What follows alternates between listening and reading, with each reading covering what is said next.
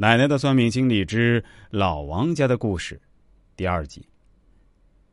那时候人结婚都挺早的，老王也不例外。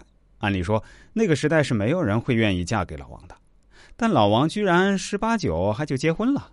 当然那时他还叫小王哈，呃，为了继续方便呢，我们就叫他老王，这个就不再解释。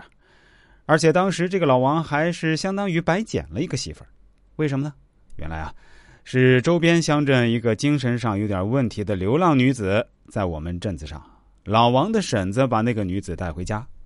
那女的估计比老王大一两岁的样子。那个年代结婚很简单，连户口都不要查，于是两个人就在一起了。结婚后，老王带着他老婆去医院简单治疗了一下，也有些效果。那女子的智力似乎好转一些，但还不能跟普通人比。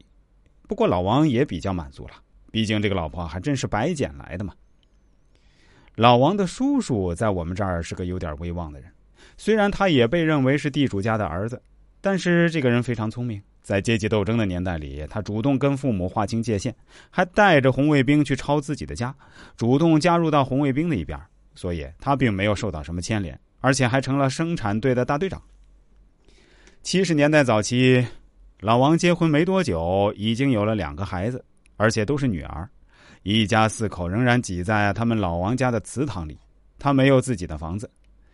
后来在老王叔叔的帮助下，给了他一点钱和原材料，让他自己找块地皮盖房子。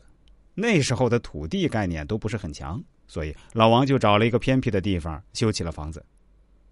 在老王修房子打地基的时候，我奶奶对他说。按照我们这里的习俗，打地基的时候应该放点硬币、铜板之类的撒在里面，这样地基才牢固，风水才好，家庭才兴旺。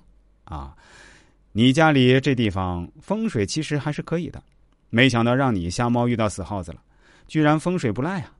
在没有找风水师看过的情况下，能找到这样的地方，还真是很难得了。